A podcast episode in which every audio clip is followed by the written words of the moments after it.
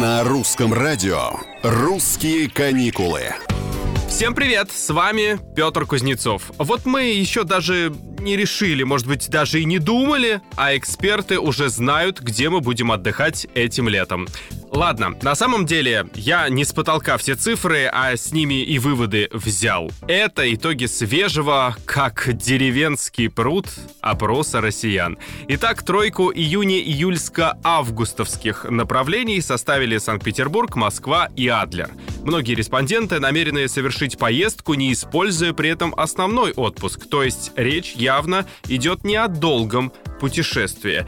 Почти половина участников опроса планирует такую поездку в город или максимум регион, соседний с местом проживания. 20% отправятся уже подальше и даже еще дальше.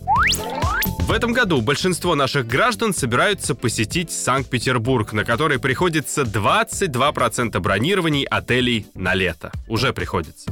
На втором месте оказалась Москва с долей 16,5%, третье досталось Адлеру 9,5%. Кроме того, в пятерку самых популярных направлений у россиян будущим летом вошли Сочи и Эстосадок. И это несмотря на то, что эксперты отрасли предрекли заметный рост цен именно на южном направлении. Средняя стоимость туров летом увеличится на 15, а то и 20 процентов.